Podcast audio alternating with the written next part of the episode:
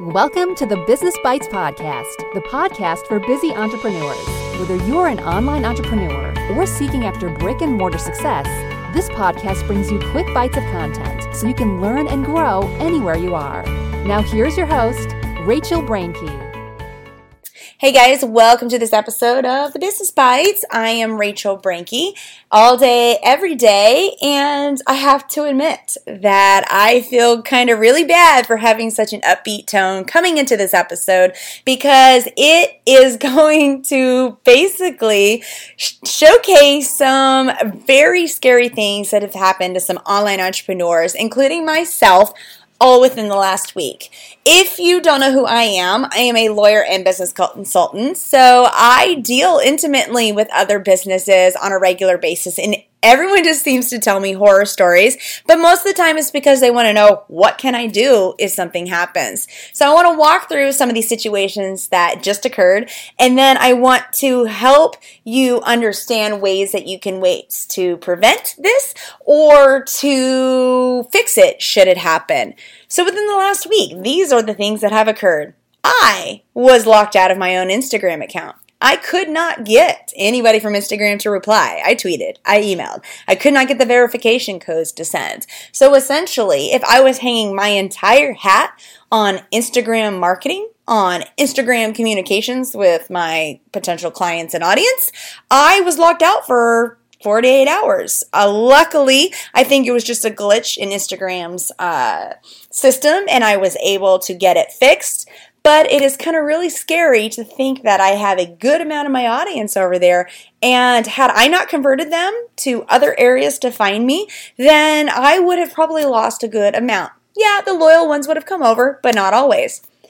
Another thing that happened to someone who is near and dear to my heart that I'm actually going to bring on the podcast in the future to talk about her Pinterest course because it's amazing. But she got locked out of her Facebook this week. Um, she was in the middle of launching a new product. She had testers going, she had sales going, she had ads trying to run, and they disabled her private Facebook account and all of the business pages and all the groups and all the ads that were connected to it. Now, luckily for her, and just like myself, we have backup ways that we could reach our audience and customers. So it's not that scary, but when that's your prime platform to reach out to people, that's really, really scary.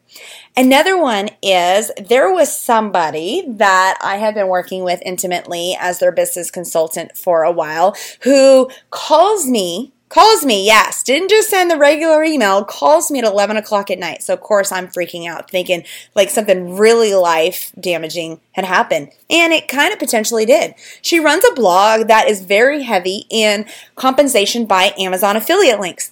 She was abiding by Amazon terms. She had her appropriate affiliate disclosures on there. She was abiding by everything from now that we've dug in to see what was going on. And what had happened was one of her competitors who apparently had gotten jealous. Now, we're just going to say this is all allegedly, right? That it can't be established, but I will say that there was there's some truth into this. And being in the time that her Amazon account affiliate account was on lockdown, her affiliate links were not tracking. They had gone to remove everything and she was not able to make money in those 24 to 48 hours. And what's really scary about that is, is that if that is your main source of income, what are you going to do? That is a good portion of the month to make money off of, especially if you've sent out email blasts or Facebook ads or whatever else you're doing trying to drive people back to those areas and you've spent your time linking and you depend on that compensation. It's really scary. So, the whole point of this episode, which has totally shook up my recording schedule because this really was based on real life events and it really struck more fear into me. While I am a very conservative person in my business, I try to have backup upon backup alternatives and always make sure that I'm going to be able to reach my customers and have backup plans upon backup plans. That's the lawyer in me and the fact that I've got five babies to feed. But it really scared me to think, man, this could really happen at any time on any platform. Another issue that happened with a friend of mine, it wasn't within the last week, but it was in the last six months.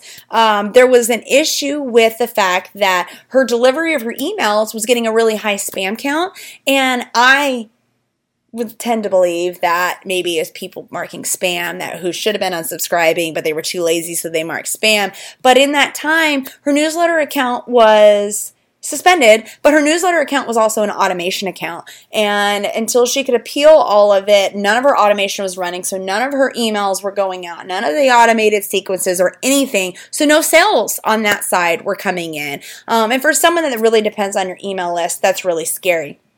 So that right there is Amazon affiliate, Facebook and Facebook ads, Instagram, and your email. And you're kind of probably thinking like, all right, Rachel. So then what am I freaking supposed to do? Well, lucky for you, my answer is to make sure that you always have an opportunity to have those people on whatever platform it is you're using, have them accessible in another way.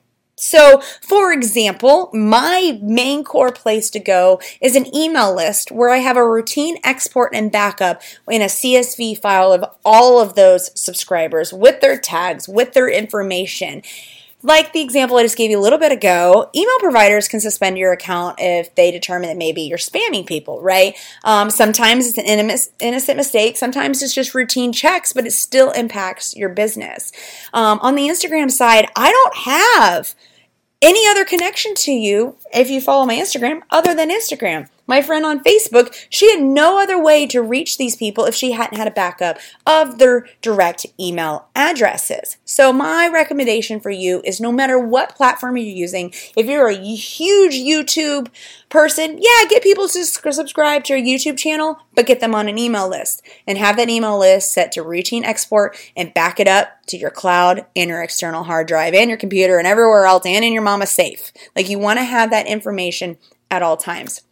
Another really important thing is to make sure that no matter what system you're going to use, whether it's an email capture system, um, some kind of opt ins out there, that it allows you to export this customer data so that you can take it with you to leave at any time as well. Not just in case if you get locked out or if something happens, but so that if you decide you've outgrown a certain system, you can take your list and that contact information to the people that are going to buy into you, that are going to make your livelihood.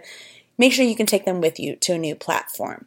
Now, one of the last tips that I have, because I think that's a pretty well generally accepted idea of having an email list. I mean, you can hardly visit a website these days that doesn't have some sort of opt in. Um, even many e commerce sites are going to this in some form or fashion. Typically, it's you create an account for them and they get your email address and they are routine exporting and backing that up somewhere. So it may not be on the front of like a routine opt in for a freebie or a pop up with some kind of discount code. It may could be from when they force require an account creation creation and checkout for you to purchase something. But the next line that I really want to suggest after making sure you have an email list is to see if you can have a phone number and or mailing address backup.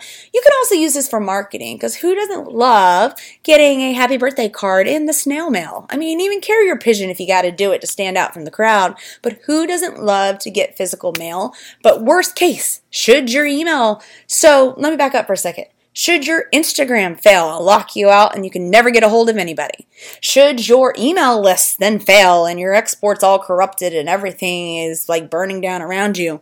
You might still have your list of phone numbers and or mailing address backup to reach out to people and physically mail something to them. Are your conversions going to be lower? Yeah, but you have a better shot of being able to maintain that customer and audience base if you have some way to contact them rather than no way at all. So I suggest you guys make sure you do the following. Make sure you're abiding by all terms. You're doing everything you're supposed to do. Um, disclosing affiliate links, abiding by all of advertising terms, uh, the content that you're putting on these different sites. Make sure that whatever platform you're using, you're driving people into an email list so that you can be gathering this data. I'm not saying you need to go use it. Please don't go sell the list. Don't scrape other people's lists. Do this honestly. Just put yourself out there, put out a fun little opt in, maybe a discount, um, a free trip to the Bahamas, whatever it is that you feel like that you can fulfill and it's good quality to represent your brand in exchange for their private information. Total lawyer side note, I hope you have a privacy policy in place, and if you need one, there's one at rachelbrenke.com. But seriously, you need to have that opt in ready to go tracking people. Facebook pixels are great, but I can't actually export that contact data. This is why it's really important to, even if you use the Facebook pixel to retarget a visitor to opt in, that's one way to do it. Email list, routine export and backup. Look for a system that's going to let exporting to occur.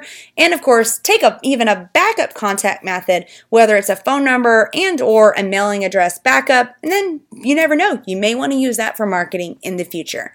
So just be mindful that anything you put on the web is out there forever until these platforms decide to take it away. You don't want to rest your entire business on the backs of someone else. So make sure you're safeguarding you so that you can focus on your business and keep growing, making money, and being happy with what you've built and not having it snatched out from under you.